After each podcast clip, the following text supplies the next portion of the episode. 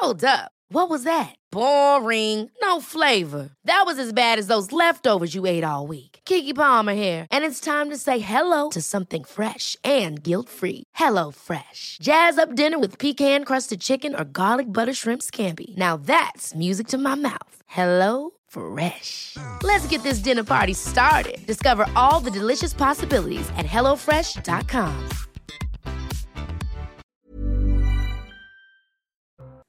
Bonjour, aujourd'hui dans la santé expliquée à ma fille, je répondrai aux questions de Sacha sur la mémoire.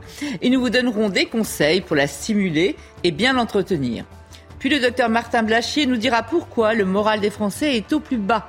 Et il nous parlera des dérives de la naturopathie, notamment dans le domaine du jeûne.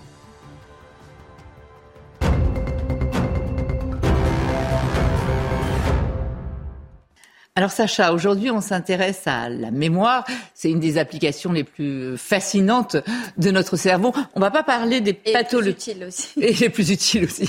On ne va pas parler des pathologies de la mémoire, hein, qui sont nombreuses. Euh, on fera une autre émission sur les pathologies, mais là on va s'intéresser au mécanisme de, de, la mémoire. Comme tu le disais, elle est essentielle, elle est essentielle pour toutes les activités, elle est essentielle euh, à la construction, au développement de notre personnalité. Si tu es Sacha, bah, c'est grâce à ta mémoire. Si je suis qui je suis, c'est grâce à ma mémoire. Et si je sais qui je suis, c'est grâce à ma mémoire aussi. C'est ce qu'on perd d'ailleurs dans la maladie euh, d'Alzheimer. Et on va voir aussi qu'il n'y a pas une mémoire, mais plusieurs mémoires. Alors d'abord, explique-nous vraiment les, les mécanismes de la mémoire. Qu'est-ce qui se passe dans notre cerveau pour qu'on puisse se souvenir des choses? Alors déjà, on peut pas dire qu'il y a un centre unique de la mémoire. Hein. Ah, c'est pas un en endroit fait, précis du non, cerveau. Il y a l'hippocampe où il y a vraiment une, qui est une zone essentielle pour plus quelques quelques mémoires, mais mais on peut dire qu'il y a des réseaux qui peuvent être partout et qui vont mettre en jeu des milliers de neurones. Hein. Et, euh, ça implique euh, tout un tas de, de zones. Euh, on peut résumer, en, pour simplifier, on peut dire qu'il y a quand même trois étapes essentielles pour mémoriser. Okay. Il faut pouvoir encoder l'information enregistrer l'information. Voilà, qu'elle rentre, qu'elle pénètre dans le cerveau, si tu veux. Donc on l'encode. Il faut pouvoir la stocker. Il y en a qui vont pas la stocker très longtemps d'ailleurs, mais on va pouvoir la stocker. Et ensuite, il faut pouvoir s'en souvenir. C'est ce qu'on appelle le rappel. Il faut que quand tu cherches à te rappeler de quelque chose, il faut que ça puisse ouais. revenir tout de suite, le plus rapidement possible. Prenons un exemple tout à fait au hasard. Euh, si tu ranges bien ta chambre, euh, tu pourras retrouver plus facilement euh, les vêtements que tu cherches. On est d'accord? Bah, C'est un petit si peu pareil. Si tu ranges bien les informations voilà. dans ton cerveau, si tu... tu... peux les utiliser plus Exactement. Donc d'où okay. l'importance de tout ça, d'encoder, de stocker et pour bien s'en rappeler quand on a besoin. Tu nous as dit tout à l'heure qu'il n'y avait pas une mémoire, mais plusieurs mémoires. Qu'est-ce que ça veut dire exactement? Ça veut dire qu'en fait, il y a plusieurs types de mémoire. Là, on en a mis cinq. Ah, il y a plusieurs sortes oui, de mémoire. Voilà, plusieurs de mémoire. Okay. sortes de mémoire. On va voir les principales euh, différences. Il y a ce que l'on appelle la mémoire de travail. Alors celle-ci, elle est assez courte. On va pas stocker longtemps pour revenir aux étapes là. La mémoire de travail, c'est celle que tu utilises quand tu vas chez des amis il te faut le code, il te donne le code, mais ça sert à rien de le garder dans le cerveau longtemps le code. Hein. Mm. Tu peux pas garder toutes tes informations oui. en permanence. Il faut quand même jamais oublier que le l'oubli est indissociable de la mémoire. On peut pas re, toutes tout, les informations, tout stocker en permanence. Hein. Donc cette mémoire de travail, elle va être utile pour te souvenir à un moment voilà. particulier. Et après tu oublies. Et on peut enregistrer a priori sept items différents pendant quelques secondes. Euh, prenons l'exemple de es, tu es dans un bar, euh, le garçon ou la, la, serveuse ou le serveur vient prendre la commande. Il va pouvoir enregistrer sept commandes ah, différentes, jusqu'à sept, mais il va les garder le temps de passer la commande. Après, après, il n'en a pas besoin. Il va pas garder en mémoire toutes les commandes qu'il y a eu. Donc ça, c'est ce qu'on appelle la mémoire de travail, okay. juste le temps de l'utiliser, et après on l'oublie. Okay. Après, il y a la mémoire perceptive. Celle-ci, c'est la mémoire des, tu sais, visuelle, des sens, auditive, olfactive, euh, des perceptions, etc. Il y a des gens qui disent qu'ils ont une mémoire essentiellement visuelle. Oui. Tu sais, il y en a. Pour apprendre les cours, on. Ouais, on, on stabile au boss et on des... se souvient que c'était en bas à droite. Ouais. voilà. Ouais, Donc ça, il y a des gens aussi qui se souviennent de la tête des gens, mais pas de leur nom. Enfin, tu vois. Donc n'oublions pas que c'est à chacun sa mémoire. Hein. On n'a pas tous la même mémoire. Hein. Ah non, Donc ça, c'est la perceptive. Après, il y a la procédurale. Alors celle-ci, elle est essentielle. La procédurale, c'est la mémoire de l'apprentissage, de la répétition. C'est quand tu as appris à marcher, ça reste. Quand tu as appris du vélo, après à faire du vélo, ça va rester. Ça s'oublie jamais. C'est ce qu'on dit toujours. Euh, euh, c'est vraiment celle qui est essentielle à ta construction. Par exemple, quand tu as passé le permis de conduire. Au début, quand on, on apprend, c'est compliqué. Il faut se souvenir, on réfléchit. Tiens, là, je mets ma ceinture, je regarde le rétroviseur, je mets le clignotant, je regarde. Enfin, tout ça. Après, c'est après, c'est ancré et ça reste. Et, voilà. Et, c'est essentiel parce que cette mémoire procédurale, elle va rester dans le temps ce que tu as appris, tu vois. Oui, t'oublies pas de conduire euh, du jour au lendemain. Voilà. Tant mieux. Après, il y a la sémantique. Alors la sémantique, c'est la mémoire un peu partagée des connaissances. Tout le monde sait que euh, Paris c'est la capitale de la France, enfin presque tout le monde. Euh, tu vois, c'est une mémoire comme ça. Euh, tout le monde sait que quand tu vois un revolver qui est pointé sur toi, c'est dangereux. Il y a, euh, voilà, c'est pas bon signe. Tu vois, c'est des choses un peu évidentes que tu as appris et qui après restent en, mémoire de façon. Voilà, c'est les connaissances générales, surtout sur le monde, surtout, tu vois. Après, il y a la mémoire épisodique. Alors celle-ci, elle est très particulière. C'est un peu, euh, c'est les épisodes de ta vie. Elle est à la fois. Elle est personnelle. Elle, oui, elle est à la fois autobiographique. Toi, ton passé, ton présent, ton futur, tout ça. Mais tes expériences, tes souvenirs. Ah, le futur, euh, euh... mémoire, non Si. Ah tu, tu, sais, si t'as pas de mémoire, tu peux pas te projeter aussi dans le futur. C'est important. Okay. Euh, et donc cette euh, cette mémoire épisodique, elle est à la fois personnelle, comme tu le disais très bien, mais elle est à la fois aussi partagée. Par exemple, tout le monde se souvient à peu près où il se trouvait et ce qu'il faisait le 11 septembre, tu vois. Donc ah, voilà, c'est cette mémoire-là. Donc il y a des épisodes un peu euh, partagés par tout le monde et, ça reste dans la mémoire. Est-ce qu'il y a des choses qu'on peut faire pour optimiser au maximum sa mémoire? Il y a des gens qui ont une très bonne mémoire, il y a des mm. gens qui en ont une moins bonne. Comment on peut l'améliorer Alors déjà, tu as raison de le préciser, il y a quand même une injustice. Il y a des gens qui ont une meilleure mémoire que d'autres. C'est hein. génétique. Il y a c'est multigénétique, etc. Mais après, il y a des choses essentielles, et notamment pendant la petite enfance. C'est essentiel. C'est à ce moment-là, si on devait comparer, ça n'a rien à voir, mais à un disque dur, le disque dur, quand on est tout petit, il est pratiquement vide. Mais surtout, c'est là où le cerveau, les neurones sont le plus plastiques, c'est-à-dire qu'on va pouvoir créer des réseaux, des connexions. Donc en fait, c'est très important d'apprendre quand on est tout petit le plus de choses possible. C'est essentiel. Parce qu'après, c'est plus compliqué. Ouais, après, c'est plus compliqué. Mais on peut toujours. Hein. Ok. On commence pas. Euh, on peut. C'est essentiel parce que c'est vraiment cette mémoire-là qui restera toute ta vie. Okay. Tu as appris à parler, normalement tu devrais t'en souvenir toute ta vie. Oui, mais c'est important. C'est cette mémoire-là de l'apprentissage et c'est là, il faut en profiter vraiment avec les tout petits pour leur apprendre plusieurs langues, mm. mais pas que les langues. Le euh, sport, euh, voilà, la sport, musique, la musique, etc. Parce que tout ça, ça va modeler, ça va sculpter ton cerveau et ça lui permettra comme ça d'être structuré pour garder des choses le plus longtemps possible. voilà. Donc ça c'est optimiser la mémoire, apprendre des tout petits. Après répéter, la répétition, c'est important. Bah, Si tu répètes, t'as pas connu cette époque, mais euh, nous, on apprenait des récitations par cœur, mais avant, on les répétait dix fois. Euh, voilà, la répétition, elle est essentielle hein, pour l'apprentissage. Ça, il faut pas l'oublier. Après, l'environnement joue beaucoup. Si tu es dans un environnement, par exemple, je sais pas moi, tu as une, tu, tu es actrice, tu vas apprendre euh, une pièce de théâtre. Si en même temps il y a le marteau piqueur, euh, il se passe plein de choses, ça va être compliqué. Hein. Il faut un environnement calme. Quand on voit les, les jeunes, pas, que les jeunes d'ailleurs, euh, en train d'apprendre avec des écouteurs dans les oreilles, c'est pas terrible. Quand, quand tu es sur ton ordinateur, par exemple, et qu'il y a, parce que c'est c'est c'est pas que sonore, c'est aussi visuel l'environnement. Tu sais les pop-up, les petites fenêtres comme ça qui apparaissent, c'est distractif. Ça déconcentre et, et, donc c'est mauvais pour l'apprentissage, tu vois. Donc il faut vraiment un environnement calme, euh, etc. Et sommeil de qualité, moi j'ai toujours appris qu'il fallait euh, relire ses cours, etc. Juste avant de se coucher, qu'on apprenait mieux. Est-ce que c'est ça, euh, sommeil de qualité? Alors c'est très important ce que tu viens de dire. Ce que tu viens de dire, c'est vrai. C'est-à-dire que si tu apprends si tu as quelque chose à apprendre, si, à, condition que ça n'empiète pas sur la, la, quantité de ton sommeil, hein, la durée de ton sommeil. Il faut pas que tu te couches plus tard pour apprendre. Il faut garder la qualité et, la quantité du sommeil. Pourquoi se relire ou, Parce ou retravailler juste avant de dormir? Parce qu'en fait, c'est pendant le sommeil que se passe tout un tas de choses sur la mémorisation. C'est là que tu vas faire le tri entre ce que tu veux garder, ce que tu veux pas garder, où tu vas le mettre dans le cerveau. C'est totalement inconscient. C'est pendant le sommeil, ça se passe et ça fait le tri, ça enlève ce qui est pas utile et ça garde ce qui Bien est sûr, mais plus tu as travaillé petit ta mémoire, plus justement les, les, les, commodes, les tiroirs, tu vois, ils seront déjà là pour ranger les choses. Et, et donc ça, c'est essentiel. Ça se passe surtout dans le sommeil lent profond et dans le sommeil paradoxal. Il y a plusieurs phases du sommeil. Donc voilà, ça c'est essentiel, un sommeil de qualité pour bien même en qualité et en quantité. Ah, il faut de plus on dort longtemps, mieux on a une bonne mémoire. Après, il y a la motivation il faut être motivé pour apprendre quelque chose.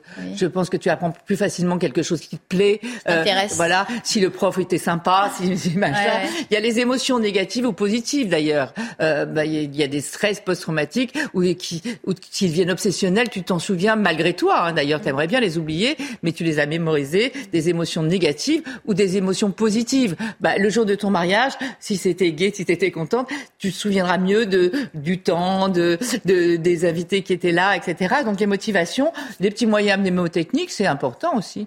C'est-à-dire mais où est donc Ornica Pour se souvenir, souvenir tu l'as appris ça aussi. donc ça aide aussi. Voilà.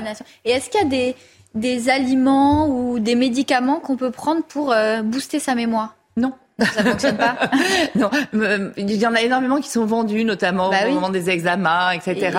Non, il n'y a aucun médicament qui va stimuler spécifiquement ta mémoire. Ah. En revanche, une alimentation équilibrée, riche en fruits, en légumes, en poissons, en oméga 3, euh, tout ça, ça va faire du bien à ton cerveau, donc ça va faire du bien aussi à la mémoire. Mais euh, il n'y a pas de médicaments ni d'aliments spécifiques pour la mémoire. Magique. Est-ce qu'au contraire, il y a euh, des choses à éviter euh, pour pas abîmer sa mémoire Alors les choses qu'il faut pas faire ou des. oui, il y a des choses à éviter. En numéro un, l'alcool. L'alcool est redoutable pour la mémorisation. Pourquoi? Parce qu'en fait, d'ailleurs on le sait hein, souvent, euh, pas toi parce que tu, ça ne t'est pas arrivé, mais quelqu'un qui a trop bu parfois, euh, beaucoup trop bu, ne se souvient pas du tout de ce qu'il a fait la veille. Euh, ni où il était, ni ce qu'il a fait, ni où il a garé sa voiture, ni rien. C'est-à-dire qu'en fait, il y a une perte de la mémoire parce qu'en fait, l'alcool, ça va dans le cerveau, tu sais, ces petites molécules qui diffusent dans le cerveau. Le cerveau, c'est une éponge à alcool, hein, et donc ça va euh, abîmer, empêcher le bon fonctionnement des neurones. Or, il faut que les neurones se transmettent l'information pour mémoriser, et donc l'alcool ennemi numéro un de notre mémoire. Euh, certains médicaments, certains médicaments notamment contre le tabac d'abord. Euh, le tabac aussi. Alors le tabac c'est un autre système. C'est en fait, tu sais, le cerveau pour bien fonctionner, il faut qu'il soit bien oxygéné et bien vascularisé. Donc tout ce qui va abîmer, empêcher la, la vascularisation et l'oxygénation du cerveau, ce sera mauvais. Il y a certains aliments euh, qu'il faut éviter ou des... Non, non, non.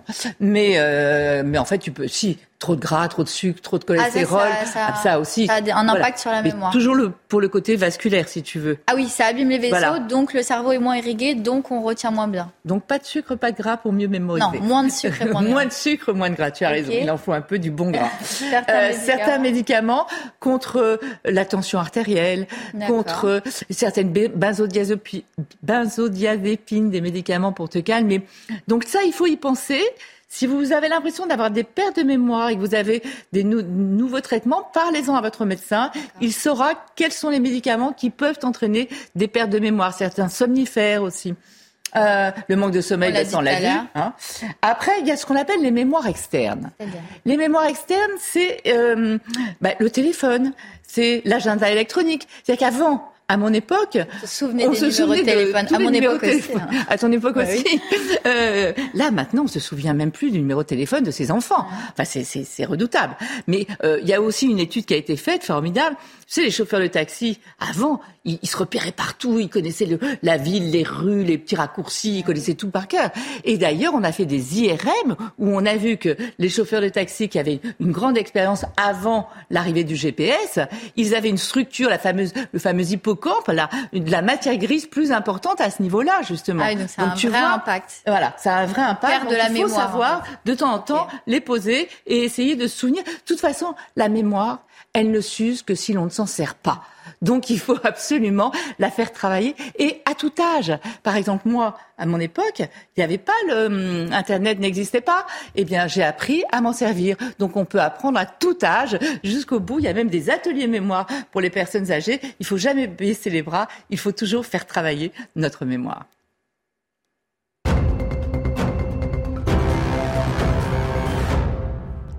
Docteur Martin Blachier, bienvenue. Je rappelle que vous êtes médecin de santé publique, épidémiologiste.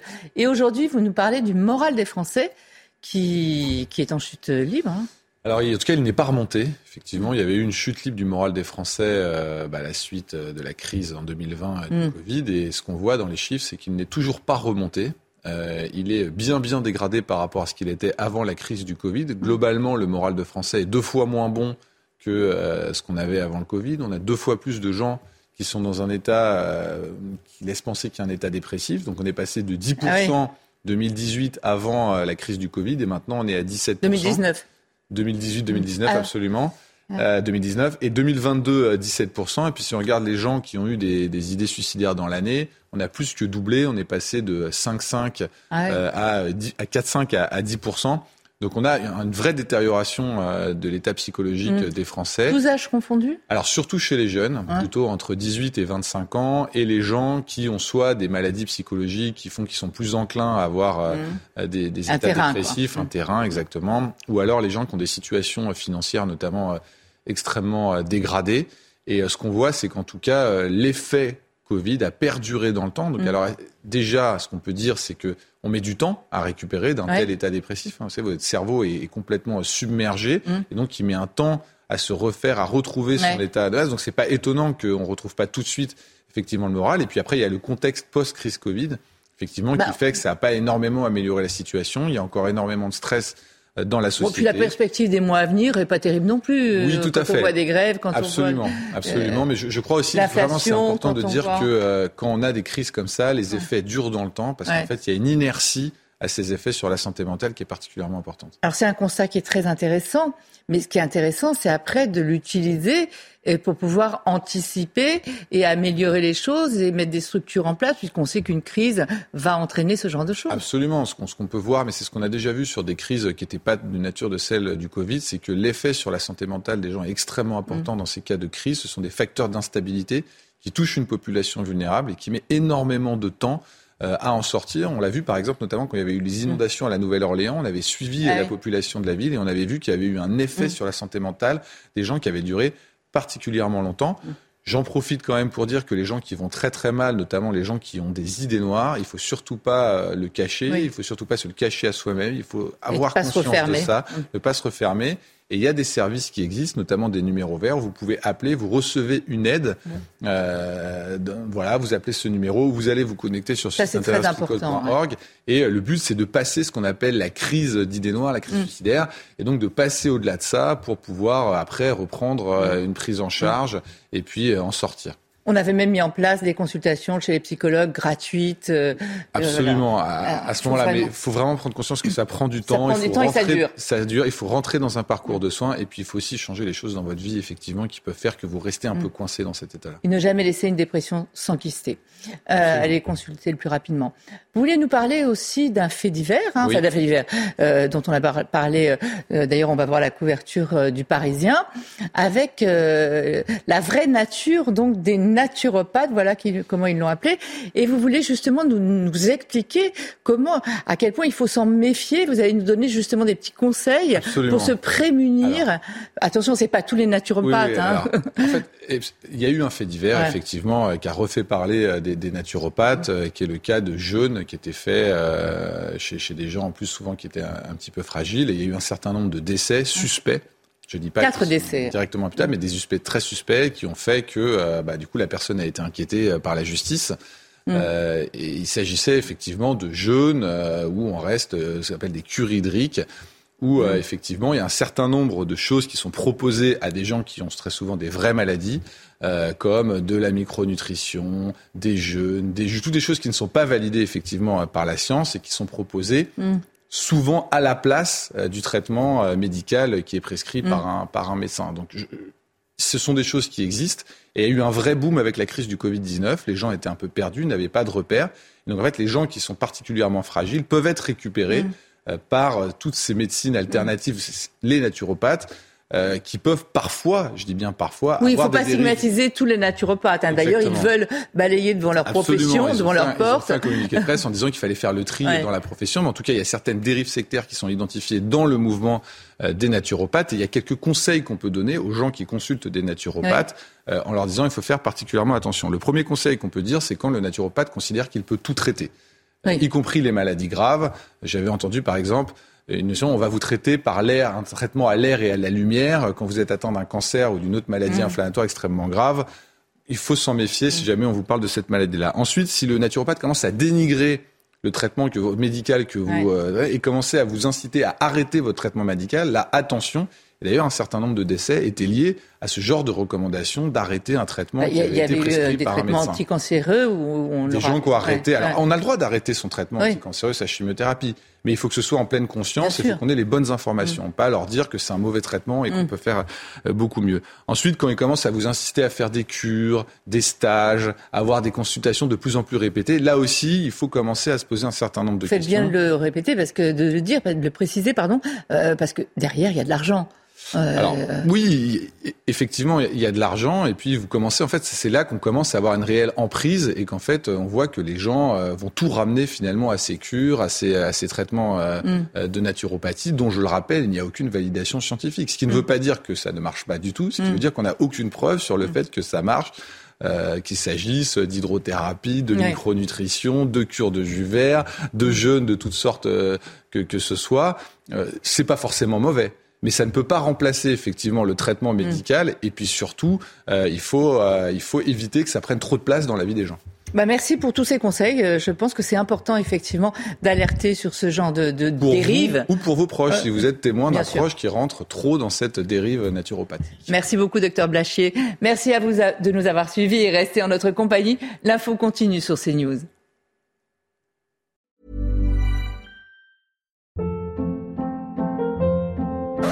Hold up. What was that? Boring. No flavor. That was as bad as those leftovers you ate all week. Kiki Palmer here, and it's time to say hello to something fresh and guilt-free. Hello Fresh. Jazz up dinner with pecan-crusted chicken or garlic butter shrimp scampi. Now that's music to my mouth. Hello Fresh. Let's get this dinner party started. Discover all the delicious possibilities at hellofresh.com.